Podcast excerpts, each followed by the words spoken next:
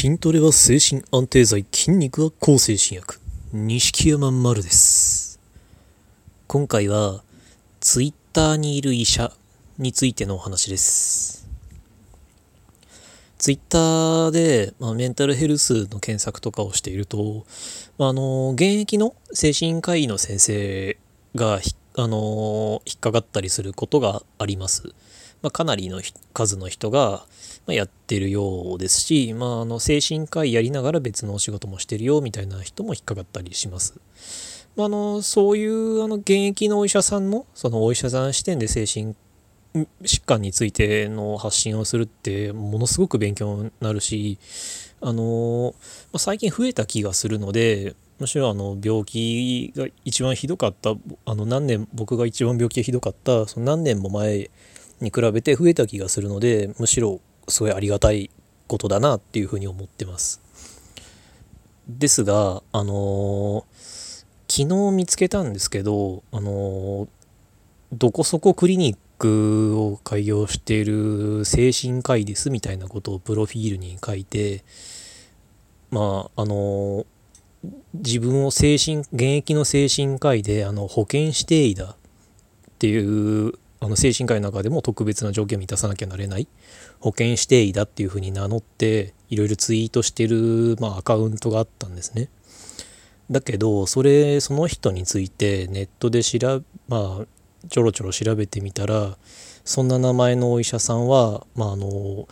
ね医師の名簿にも載っていないしそもそもその人がなんかクリニックやってるって言ってるけどそんなクリニックも実在しない。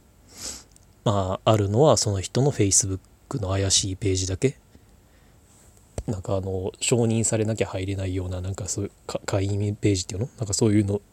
しかないなんていう、まあ、怪しさ満点の人がいたんですね。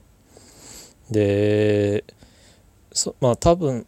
だけどまあ90多分99%その人は本当は医者じゃないのに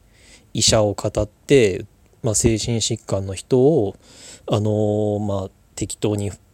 ね、なんかいい感じのことを言ってなんか自分のファンにして Facebook のその怪しいページに招待して、まあ、なんかするんじゃないのかなと。実際そのページでせもうなんか変なこといっぱい吹き込まれてこれ洗脳だって思って逃げ出したなんていうあの体験談も出してる人がいたりとかしてその中ではかなりこう信者がまあ具体的なことは書かれてなかったですけど結構危ないことやってってるなんていうのがありました。まあ水なんとかなおとかいうまあ自称精神科医なんですけどね。まああのそういうふうにあの精神科医って名乗りながら変なことをやってる人っていうのが多分ツイッター上にはいるんだと思います。他にも。確かにあの顔とか全部隠して具体的な名前を伏せて具体こあのどこのお医者なのか特定できないぐらいの情報しか出さずになんか精神関係の仕事みたいなことを言って過激な発言ばっかりしてるアカウントとかだったら僕名前まで覚えてないけど何人が見たことはあります。でその精神科医とかっていうプロフィールを見てなんか勉強になるかもと思ってフォローするとまあ変な情報を吹き込まれたりなんていうことがありえるので。あのも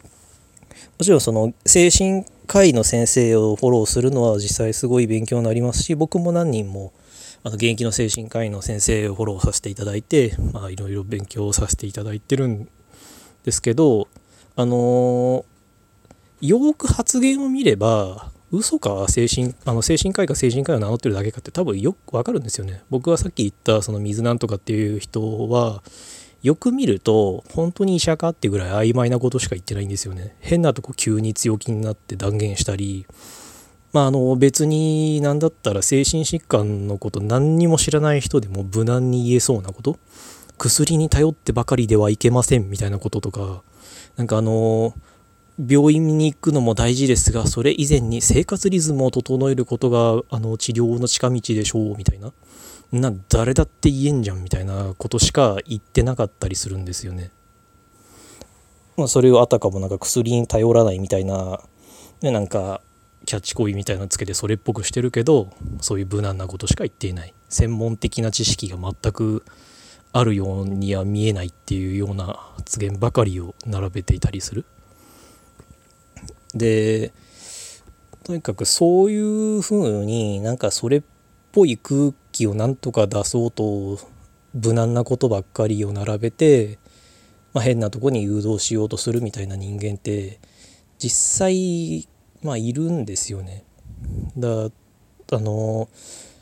とにかくそういうのはあの気をつけていただけたらなと。で多分まあ見分け方っていうのかわからないけどとりあえず信じる前にその人の名前とかその人のクリニックとかあのあの検索してみて実際に出てくるのかっていうのを見てみるとかあるいはそのねそのツイートの内容を見てまあ専門家なのかなっていうのを見てみるとかその人のフォローしてる人とかフォロワーさんとかを見てみて信憑性がありそうかどうかを見てみるとかとにかくちょっとあの